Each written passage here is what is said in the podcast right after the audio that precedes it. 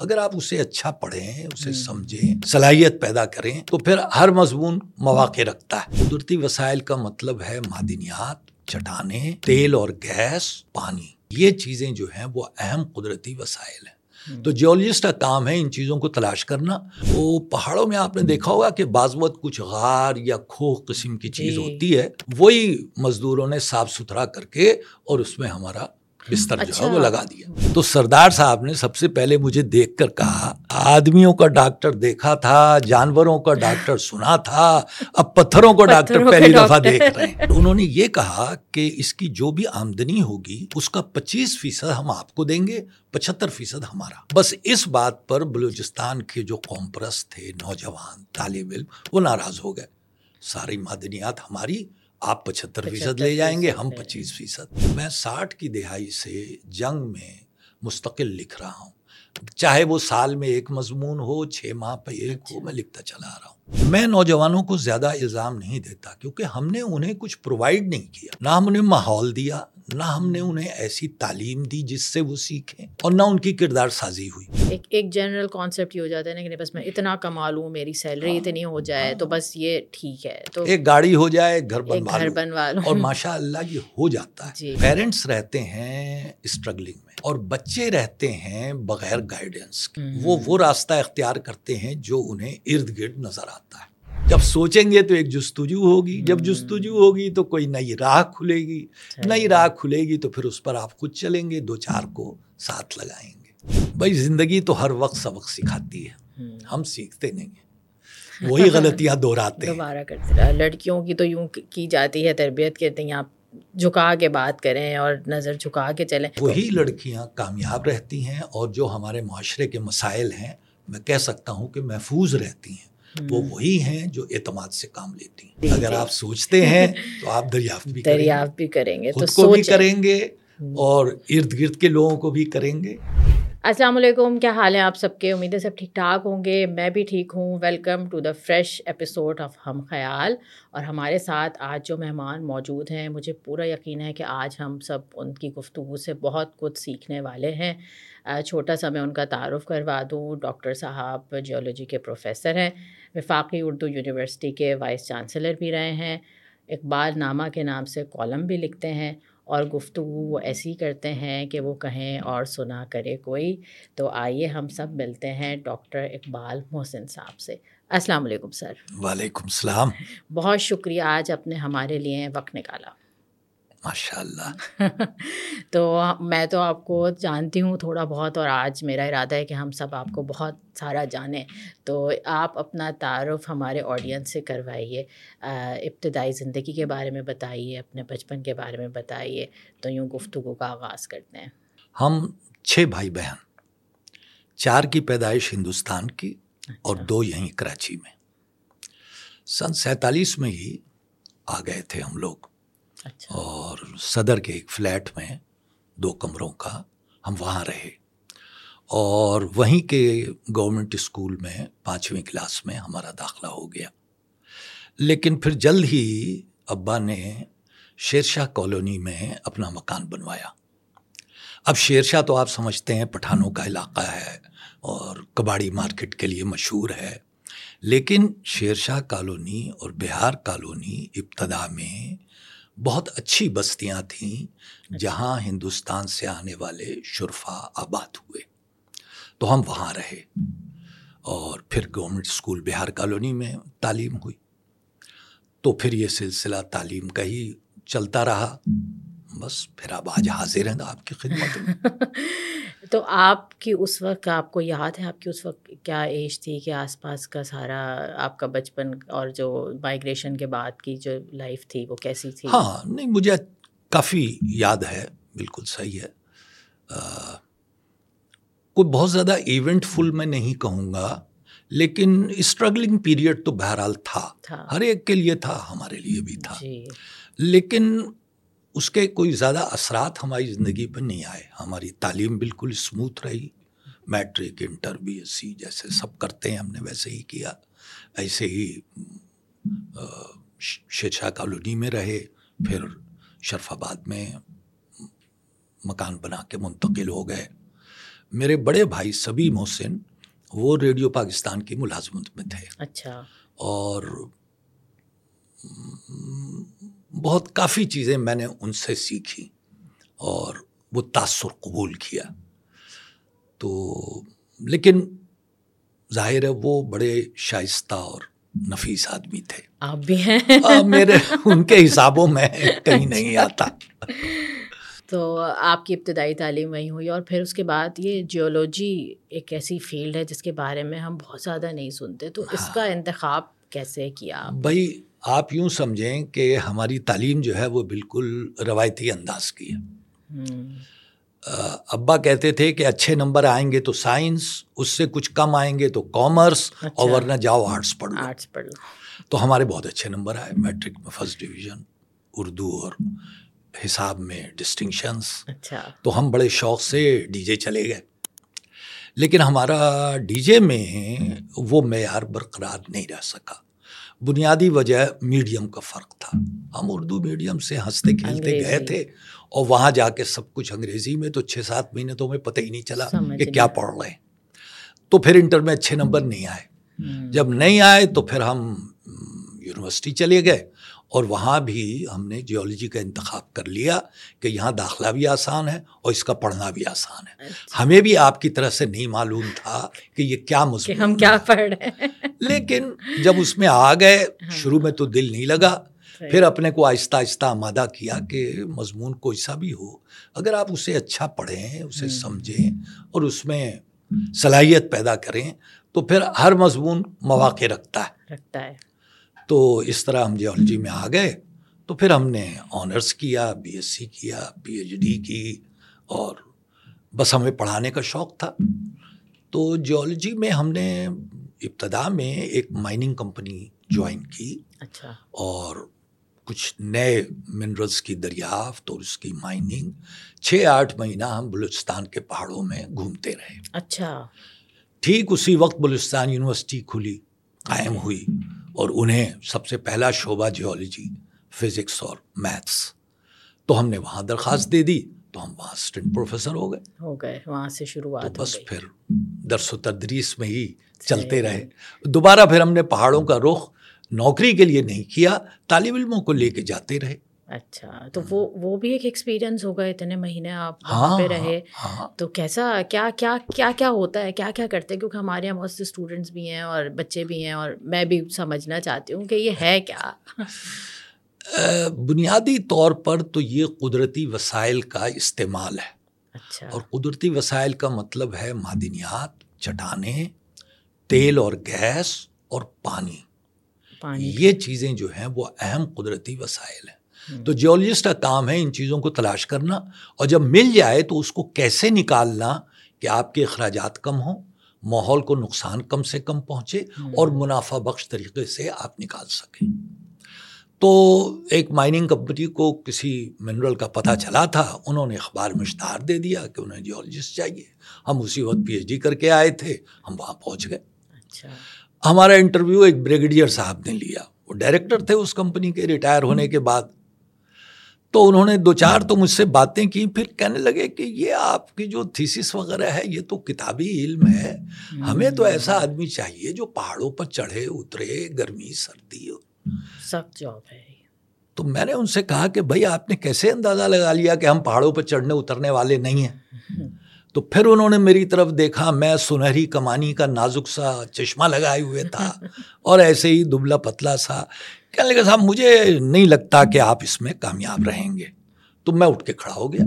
میں نے کہا بھائی پھر آپ سینے کی چوڑائی وغیرہ کا اشتہار دے دیتے تو آپ کو مناسب آدمی مل جاتا. کہہ دیا آپ نے. میں نے کہا مجھے اجازت دیجیے. انہوں نے کہا کہ نہیں نہیں بیٹھیے بیٹھیے بیٹھیے. پھر انہوں نے ہماری خاطر تواضع کی, اس کے بعد انہوں نے اپوائنٹمنٹ کر دیا. اپوائنٹمنٹ کر دیا تب بھی میں نہیں گیا, ذرا سا مجھے وہ چبھ گیا تھا ان کا جملہ. پھر انہوں نے اپنے دفتر سے ایک آدمی بھیجا کہ بھائی ان کو بلا کے لاؤ. اچھا. تو پھر میں گیا. تو خیر پھر میں نے کام کیا. سیدھے انہوں نے ہمیں کوئٹے بھیج دیا. اچھا. کہ جی جو مائننگ مائنز ہیں وہ کوئٹے سے بھی سو ڈیڑھ سو میل کے فاصلے پر ہیں, اب وہاں جائیے. اور وہاں کوئی ان کا پارٹنر تھا لوکل, تو وہاں ہمیں ٹھہرنا ہوا. اور پھر اگلے دن کوئی جیپ وغیرہ کا انتظام ہوا اور ہم پہاڑوں میں پہنچ گئے. وہ پہاڑوں میں آپ نے دیکھا ہوگا کہ بعض وقت کچھ غار یا کھو قسم کی چیز ہوتی ہے, وہی مزدوروں نے صاف ستھرا کر کے اور اس میں ہمارا بستر جو ہے وہ لگا دیا, وہیں رہنا وہیں, اور مہینہ بھی وہ کوئی دسمبر کا ہی تھا کیونکہ میں ستمبر میں آیا تھا انیس سو ستر پی ایچ ڈی کر کے, اور دو تین مہینے میں ہی یہ جاب ہو گئی, وہ دسمبر میں ہم وہاں چلے گئے. تو بلوچ کوئٹے کی سردی اور پہاڑوں پر ہونا اور غاروں میں تو رہنا. غار کے باہر ایک تھوڑا سا گڑھا بنا کے اس میں لکڑی کوئلہ ڈال کے وہ لوگ جلا دیتے تھے, تو ایک گیارہ بارہ بجے تک تو وہ جلتا تھا, باقی رات اسی کی گرمی راک کی گرمی میں آرام سے سوتے تھے. صبح اٹھے تو روٹی اور دال کا ناشتہ تیار ہوتا تھا. پہاڑوں میں نہ سبزی ملتی ہے نہ گوشت, ہاں بس آلو اور دال اور آٹا موجود ہے, وہ چپاتی اور دال کھا کے. تو دو ایک لیبر کو ساتھ لے کے, اسی میں ایک گائیڈ تھا اور ایک اٹھانے کے لیے تھیلا. تو ہمارا کام تھا کہ جو منرل دریافت ہوا ہے وہ ایک جگہ پر, تو اس وہ تو کافی نہیں ہے, اب آپ ارد گرد گھومیے, دو میل ادھر دس میل ادھر, اور دیکھیے کہ اور کہاں کہاں ہے. تو جہاں جہاں ملتا گیا نقشے پر ہم نشان لگاتے گئے. اس کے بعد پھر مائننگ کا پلان ہوا, اس کے بعد اور کاروائیاں ہیں. آپ کو معلوم ہے پاکستان میں بزنس سارا قرض لے کے کرتے ہیں بینکوں سے, چنانچہ انہوں نے بینکوں کو قرض کے لیے اپلائی کیا, تو بینک نے کہا کہ بلائیے آپ کا ٹیکنیکل آدمی کون ہے. تو جناب ہماری پیشی ہوئی, انہوں نے ہم سے پوچھا, لیکن بہرحال ہماری جو یہ پی ایچ ڈی تھی یہ بہت کام آئی. نالج ہمیں کتنی تھی اس سے کسی کو مطلب نہیں, لیکن لوگ حیران تھے کہ بھئی یہ کیسی کمپنی ہے جس نے ایک ڈاکٹر کو امپلائی کیا ہوا ہے. وہاں کے جو لوکل سردار تھے انہوں نے, جب ہم وہاں مہینے دو مہینے رہ لیے تو انہوں نے دعوت کی, تو ہماری کمپنی کے بھی لوگ گئے, میں بھی گیا.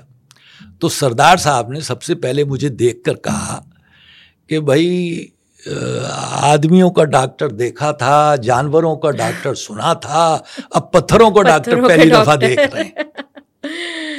تو ماشاءاللہ اچھا وقت گزرا, خاطر تواضع بھی تھی, کچھ دریافت بھی ہوتی رہی, کچھ مائننگ بھی. لیکن یہ بات صحیح ہے کہ ہم نے کام تو کر لیا لیکن یہ ہمارے مزاج سے بہت لگا نہیں کھاتا تھا. تو اس لیے جیسے ہی یونیورسٹی کھلی اور اس میں جگہ نکلی ہم وہاں سے یونیورسٹی آ گئے پڑھانے کی طرف, پڑھانے کے لیے. لیکن یہ شوق کے لڑکوں کو ہمیشہ ہم پہاڑوں پہ لے کے جاتے رہے, وہ چاہے بلوچستان کے پہاڑ, چاہے Punjab salt range, Khewra salt mine, یا کشمیر اور شمالی علاقے, اور جہاں جہاں. آپ نے پاکستان کے سارے پہاڑ جو ہیں وہ ایکسپلور کیے کافی کافی حد تک. تو ہم ہم پڑھتے بھی ہیں, سنتے بھی ہیں کہ بہت رچ ہیں ہم ان معاملات میں, لیکن ملک پریشان رہتا ہے, اس کی کیا وجہ ہے؟ کچھ صلاحیت کی کمی اور کچھ نیت کی, ان دو چیزوں نے ہمیں پکڑے رکھا ہے. اب یہ آپ اگر آپ کو نام یاد ہو, ریکوڈک, جس کا کاپر گولڈ, اور جس کے لیے ہم نے دس برس مقدمہ لڑا اور مقدمہ ہار گئے, اور چھ بلین ڈالر کا تاوان ہمارے اوپر ہے. اور یہ سب کیوں ہے؟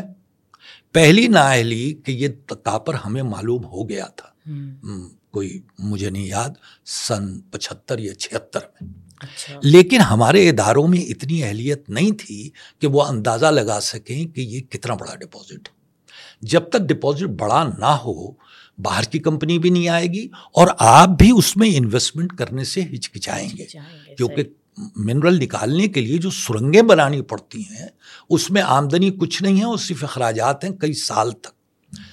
تو وہ نہیں اندازہ لگا سکے.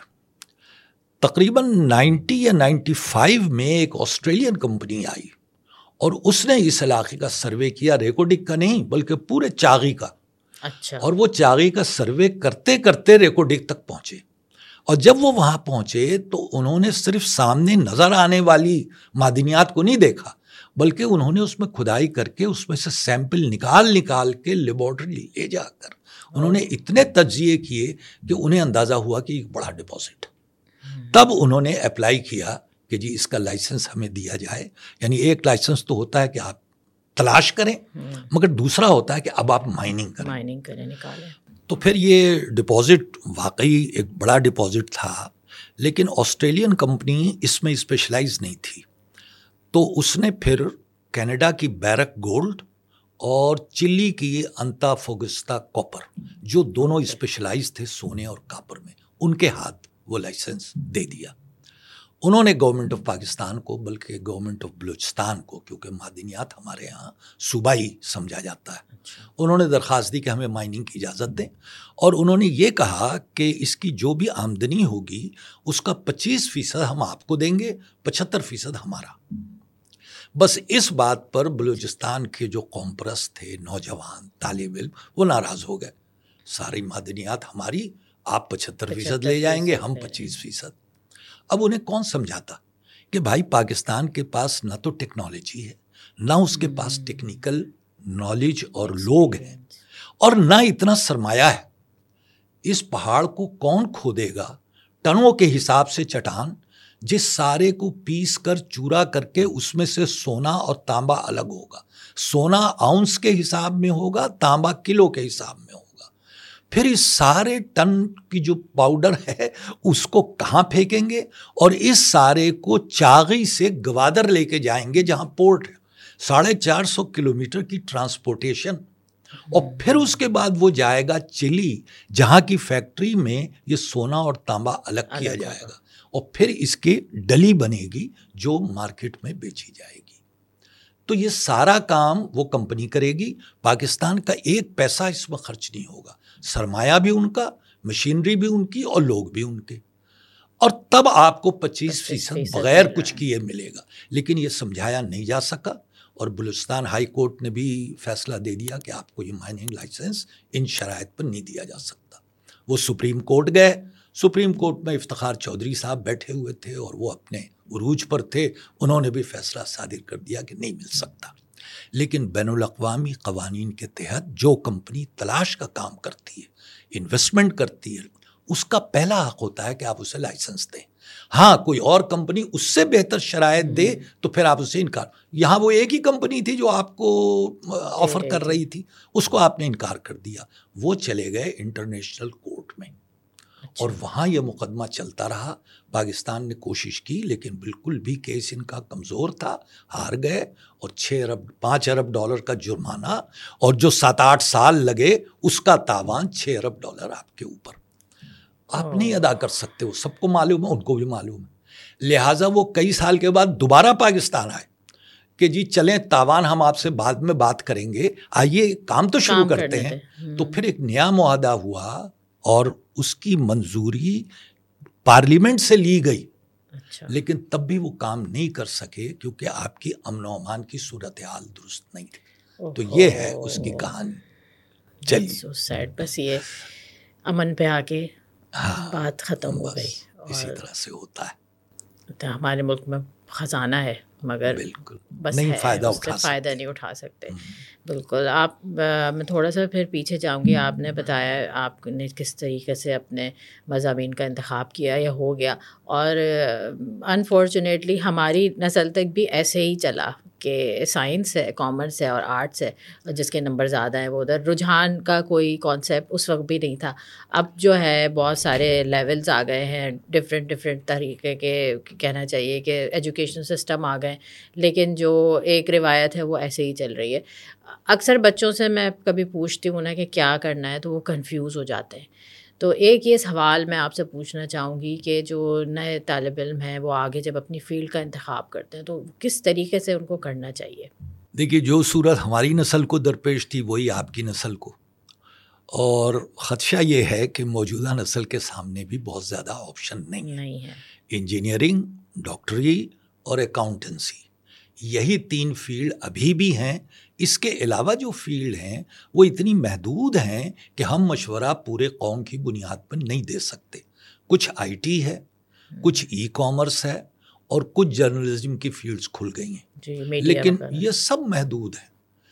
آپ چوبیس کروڑ کے ملک کے لیے اور ساٹھ فیصد نوجوانوں کے لیے یہ آپشن پیش نہیں کر سکتے. تو ان کے پاس وہ تین روایتی آپشن ہیں, اور غیر روایتی میں جس کی جیسی رجحان ہو یا ہمت ہو یا پہنچ ہو. ہمارے ہاں اصل چیز پہنچ ہے.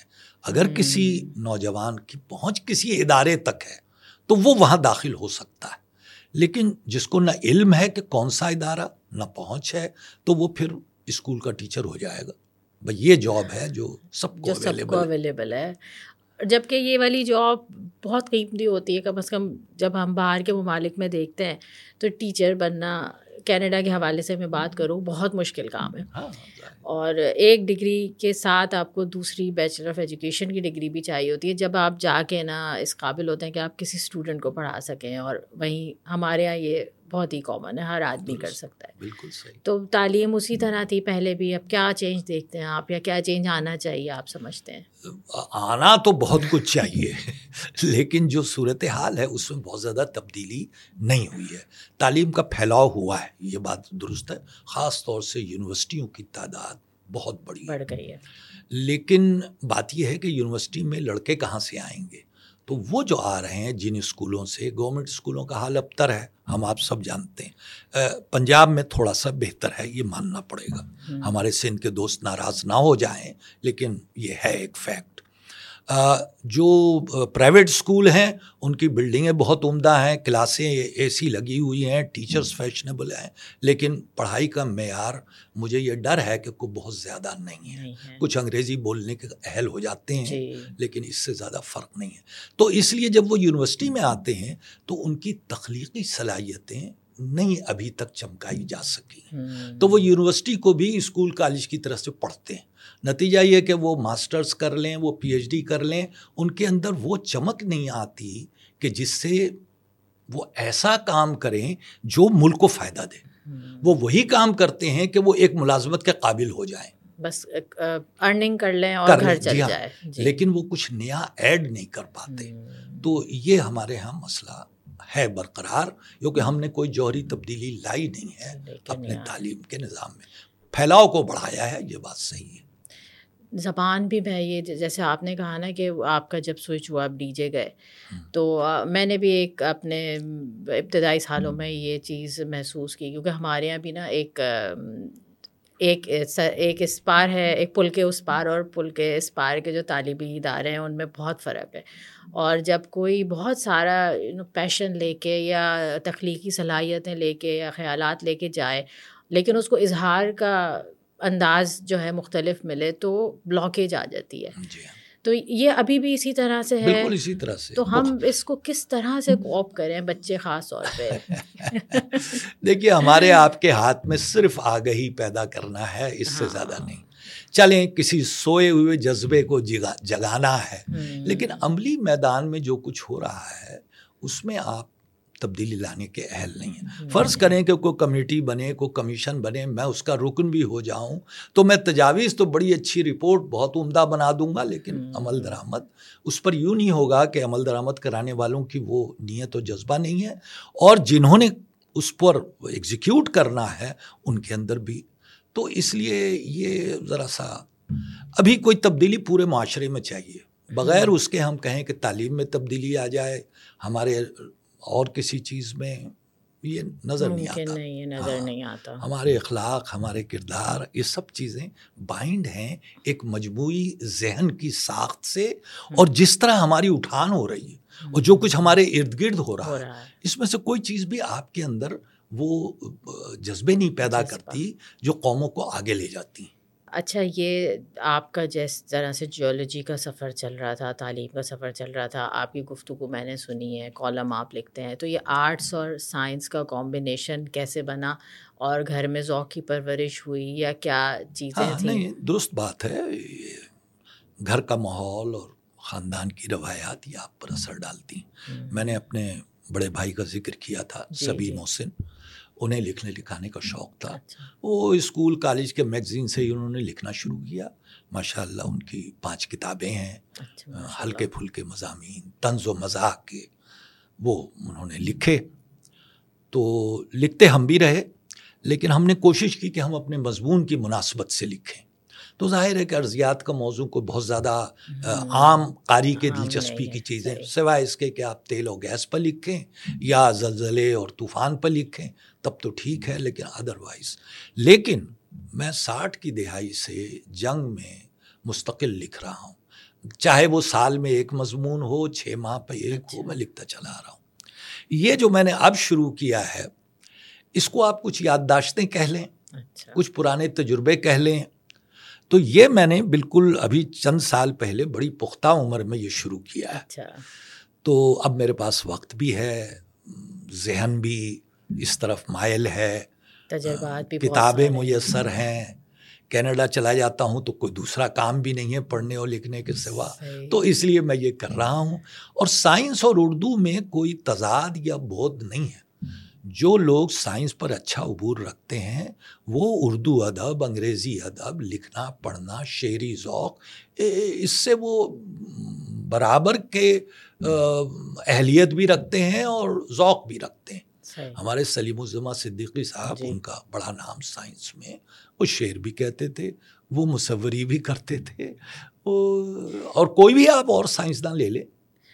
مجھے لگتا ہے کہ یہ سب چیزیں مزید نرچر کرتی ہیں آپ کے ذہن کو یا تخلیق کو بڑھاتی ہیں, یا یہ کہ ایک طرف سے جب آپ تھک جاتے ہیں تو دوسری طرف جو ہے وہ آپ کو یہ سکون دیتی ہیں. عطاء الرحمٰن صاحب جی مستقل جنگ میں کالم لکھتے ہیں, گرچہ ان کے کالم سائنس کے ہی موضوعات پر ہوتے ہیں, لیکن وہ بڑی اچھی اردو میں لکھتے ہیں اور انہیں کوئی مشکل درپیش نہیں آتی. وہ بے شک سائنس میں ہی زندگی گزری ہو. صحیح.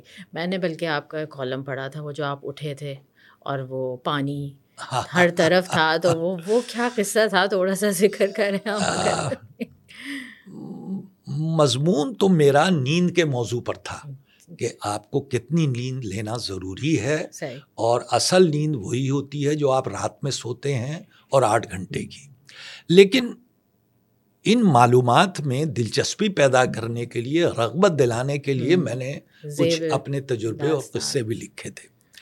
تو بیہار کالونی آپ کو معلوم ہے کہ لیاری ندی کے کنارے آباد ہے, اور لیاری ندی میں زیادہ پانی نہیں ہوتا, لیکن اس کے آگے ایک موری پور کا پل ہے, تو وہ پانی زیادہ آ گیا اور اس میں کچھ غریبوں کی جھوپڑیاں, کچھ ان کا سامان, وہ بہتا ہوا آ کے پھنس گیا.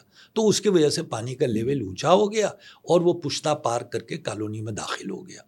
وہ داخل ہوا تو رات کا وقت تھا, دو بجے تین بجے کا, سب سوئے ہوئے, اور وہ پانی کا لیول بڑھنا شروع ہوا. تو وہ جب پلنگ کے برابر آ گیا تو وہ چپلیں تیرنے لگی.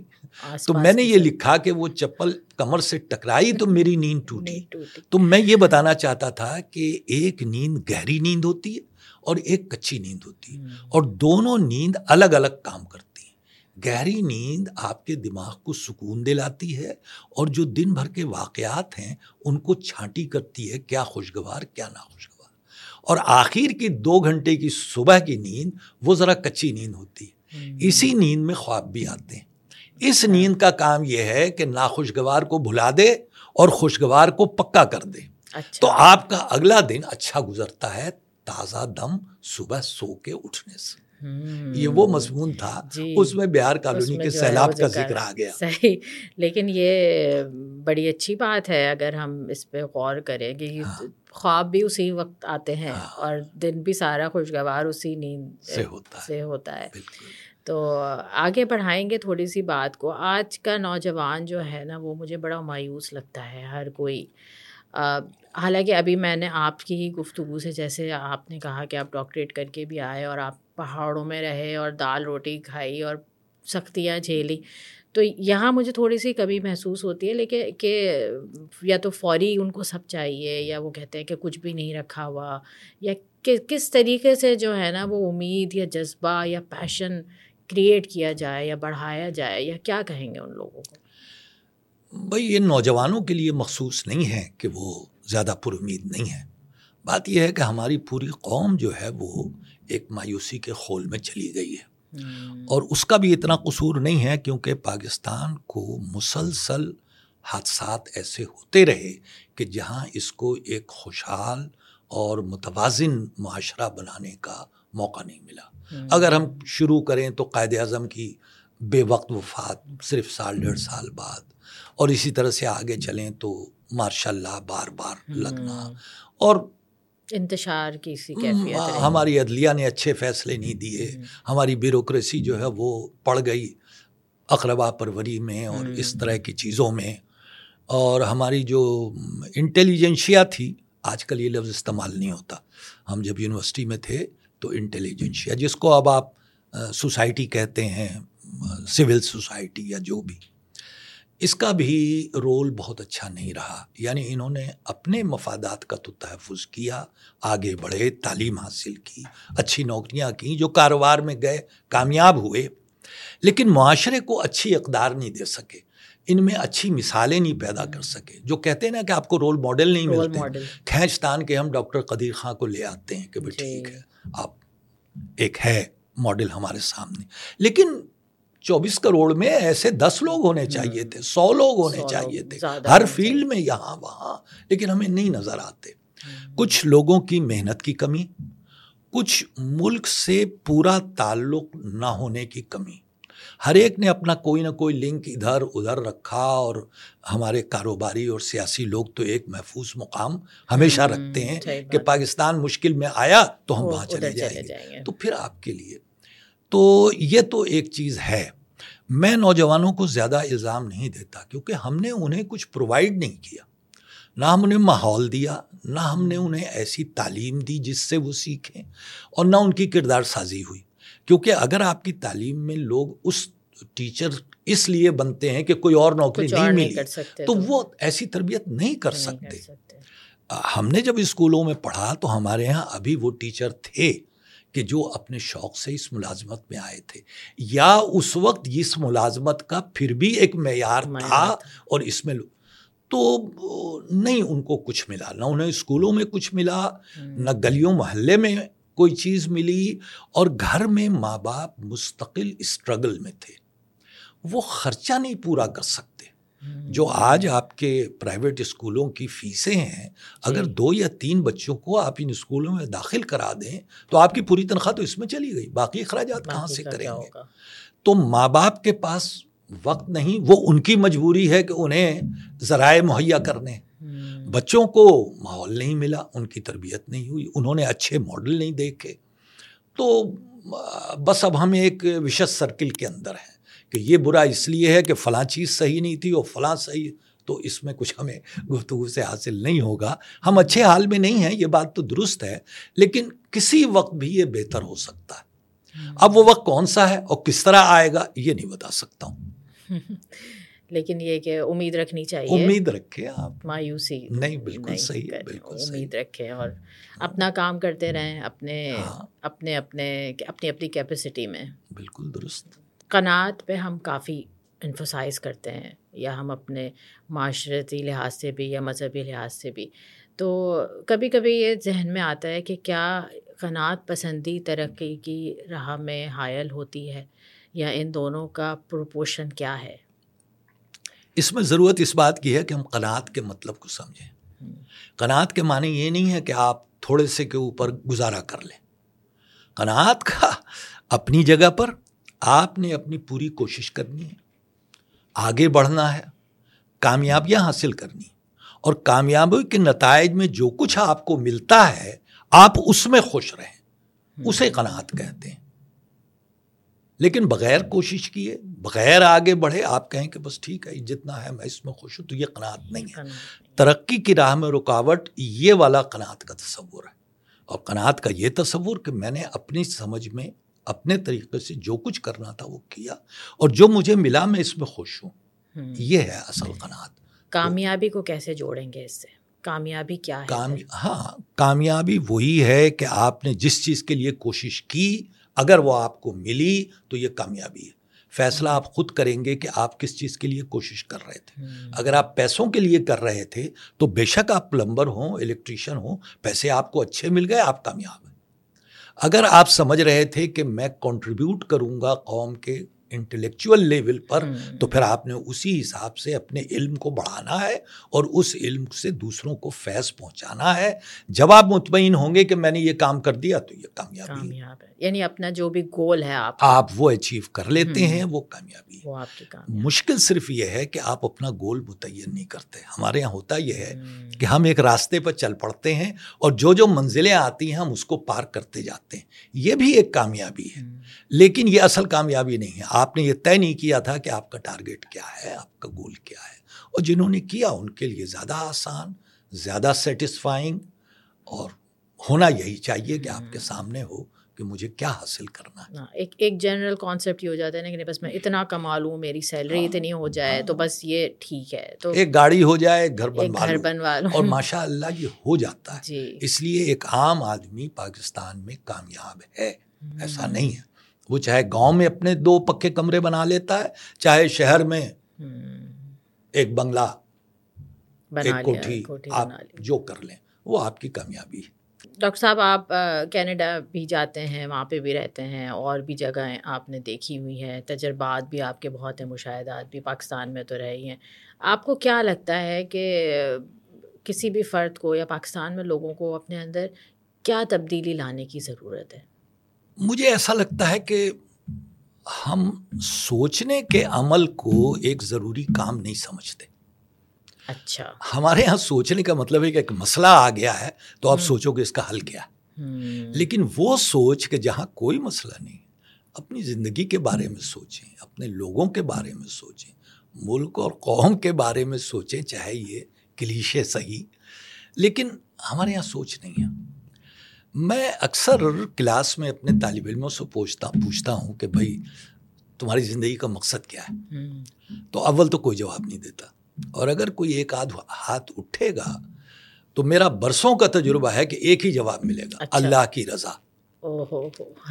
تو میں پوچھتا ہوں کہ ہاں وہ تو ٹھیک ہے, مگر تم اللہ کی رضا حاصل کرنے کے لیے کیا طریقہ اختیار کرو گے؟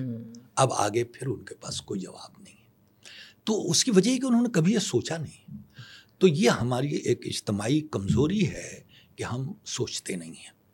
اچھا, لیکن اگر بہت سوچ بھی لیں تو ہماری محدودات ہیں کہ ہم اس میں کوئی بہت بڑا کام نہیں کر سکتے, لیکن اگر سوچتے رہیں تو بہتری بھی آئے گی اور تبدیلی بھی آئے گی.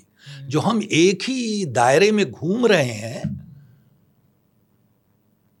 اور ہمیں کوئی نتیجہ نہیں ملتا, ہم گھوم پھر کے پھر وہیں پہنچ جاتے ہیں, اس کی وجہ سوچ کا فقدان. ہم سوچتے نہیں, تو اسی کو کہتے ہیں کہ آپ اپنا مائنڈ اوپن کریں, اپنے سوچ میں تبدیلی لائیں.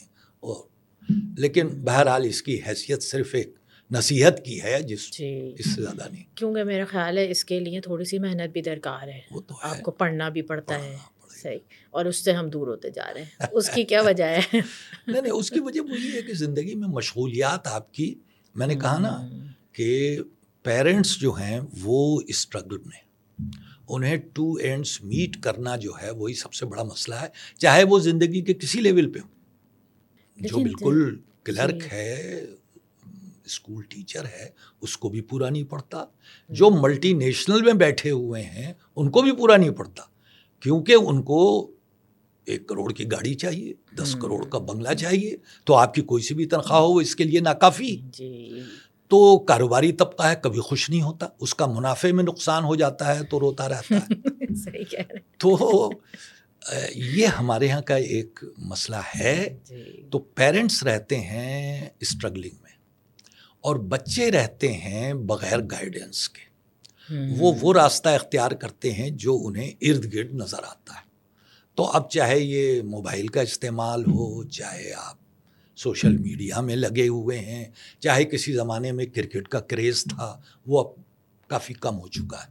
اور لوگ پوچھتے ہیں کہ ہماری ٹیم, تو لوگ تو کہتے ہیں جی میرٹ پہ انتخاب نہیں ہوتا, لیکن میں سمجھتا ہوں کہ جس جذبے سے کرکٹ کھیلتے تھے وہ جذبہ بھی اب کم ہو گیا کم ہو گیا رمضان کرکٹ ہے, تفریحی کرکٹ ہے, لیکن وہ پیشن والی. تو بس لڑکے وہی کر رہے ہیں جو ان کے سامنے, وہ اپنا راستہ نہیں نکالتے, وہ ڈھونڈتے نہیں ہیں. تو یہ کچھ ہے کہ جس کی وجہ سے آپ کو لگتا ہے کہ جستجو ضروری ہے, راستے اختیار کرنے کے لیے ڈھونڈنا ضروری ہے. اور تو وہ سب چیزیں لنک ہے نا, کہ پہلے آپ سوچیں گے, جب سوچیں گے تو ایک جستجو ہوگی, جب جستجو ہوگی تو کوئی نئی راہ کھلے گی, نئی راہ کھلے گی تو پھر اس پر آپ خود چلیں گے, دو چار کو ساتھ لگائیں گے. صحیح.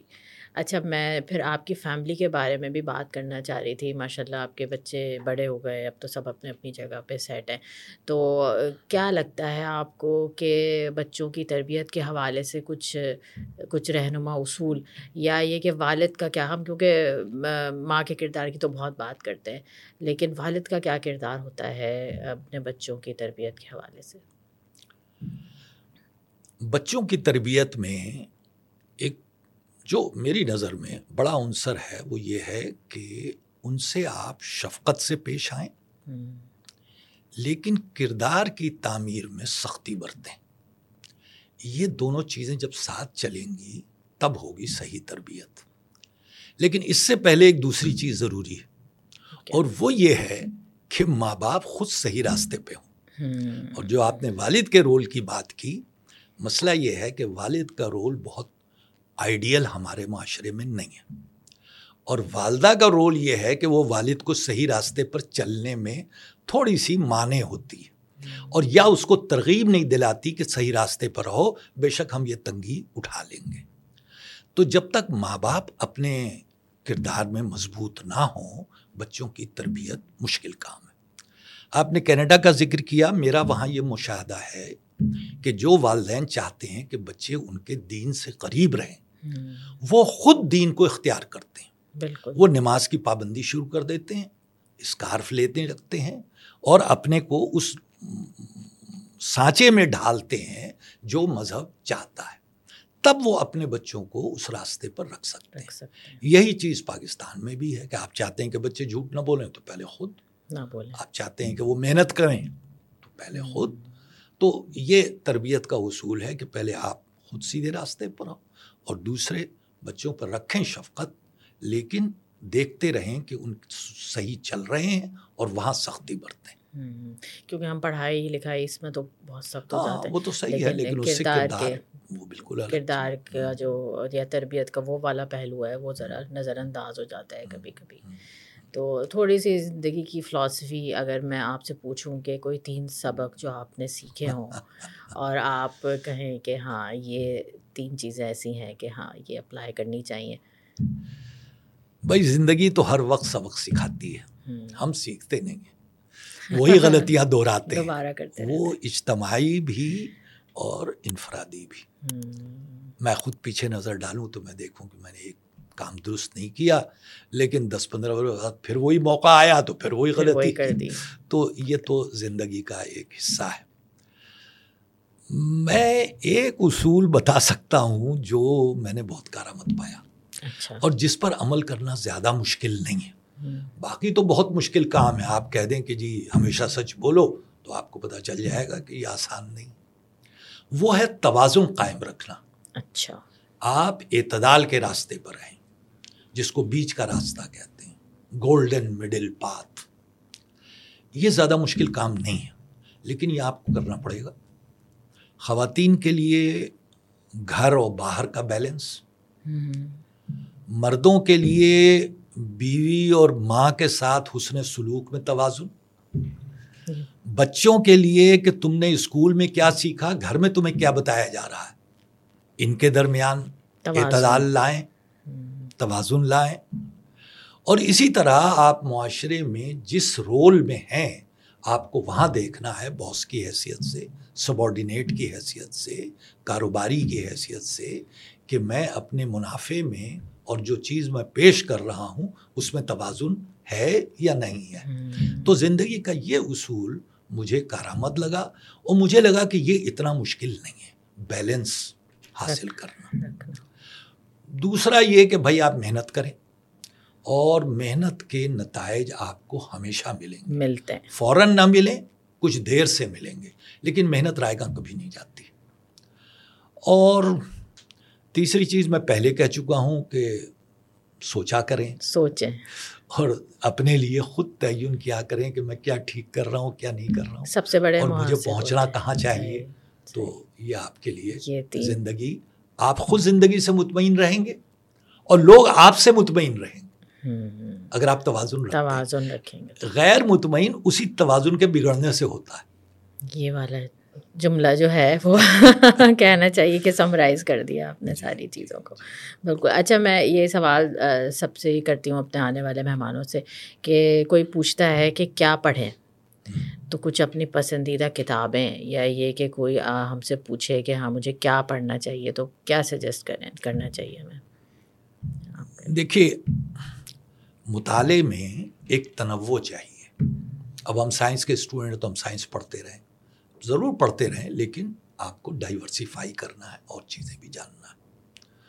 تو اپنے مطالعے میں ادب تو خیر رہے گا, لیکن کچھ تاریخ, کچھ فلسفہ, ان چیزوں کو بھی جگہ دیں تو پھر آپ کی ایک راؤنڈڈ پرسنالٹی ہوگی. hmm. اب جہاں تک ادب کا تعلق ہے تو اردو ادب ہو یا انگریزی, اردو میں شاعری کی روایت توانا ہے. غالب, اقبال, فیض, فراز, پروین شاکر آپ موجودہ وقت تک بھی آ سکتے ہیں. اور افسانوں میں بھی آپ کو بڑے نام ملیں گے. پریم چند سے شروع کریں تو منٹو, بیدی, عصمت. لیکن ناولوں میں ہمیں زیادہ نام نظر نہیں آتے. میں تو بس قرۃ العین حیدر کو جانتا ہوں اور اس کے بعد بہت زیادہ مزہ دینے والے یا ذہن کھولنے والے ناول اور نہیں ملتے. لیکن یہ بھی اگر آپ کے مطالعے میں آ جاتا ہے تو آپ پاکستان معاشرے کے حساب سے ایک پڑھے لکھے شخص ہو جائیں ہو جائیں گے. ایک ایپیٹائٹ بن جائے گی آپ کی پڑھنے کی, مزید پڑھنے کی اور جذب کرنے کی. انگریزی ادب بھی پڑھ سکتے ہیں, غیر ملک جائیں آپ. جرمن, ہم لوگ جرمن لٹریچر انگریزی میں ہی پڑھتے ہیں, لیکن اگر آپ جرمنی میں ہیں تو کیا کمی ہے لٹریچر کی. فلسفے میں کانٹ سے لے کر کے اور اکنامکس یا سیاست میں مارکس, اور آپ کسی بھی فیلڈ میں تو جرمنز بہت کچھ ہے. ہاں, ہم انگریزی کو زیادہ جانتے ہیں کیونکہ ہمارے لیے یہ زبان آسان ہے. جرمن کو ہم اور فرانسیسی ادب کو ہم ترجمے سے پڑھتے ہیں. تو اگر آپ وہاں تک جانا چاہتے ہیں بڑی اچھی بات ہے, پڑھیں, مطالعہ کریں, چلیں.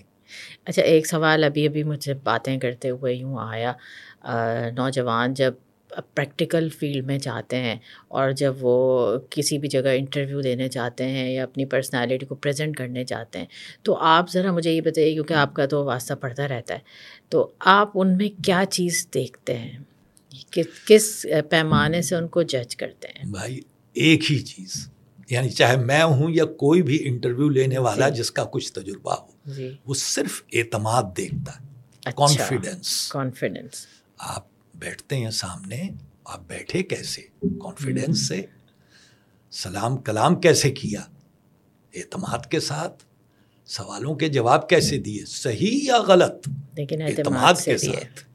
تو میں تو یہی کہوں گا کہ بھائی اپنے اندر اعتماد پیدا کرو. اور انٹرویو میں ساری تیاریوں کے علاوہ, میں یہ نہیں کہتا, آپ کپڑے بھی صاف ستھرے پہنیں, آپ اندر داخل ہوں تو آپ کی چال بھی سیدھی ہو, سب درست. پوسچر آپ کا ہونا چاہیے صحیح. آپ کے اندر اعتماد ہو کہ میں میں اس جاب کا اہل ہوں اور مجھے ملنی چاہیے میرٹ پر.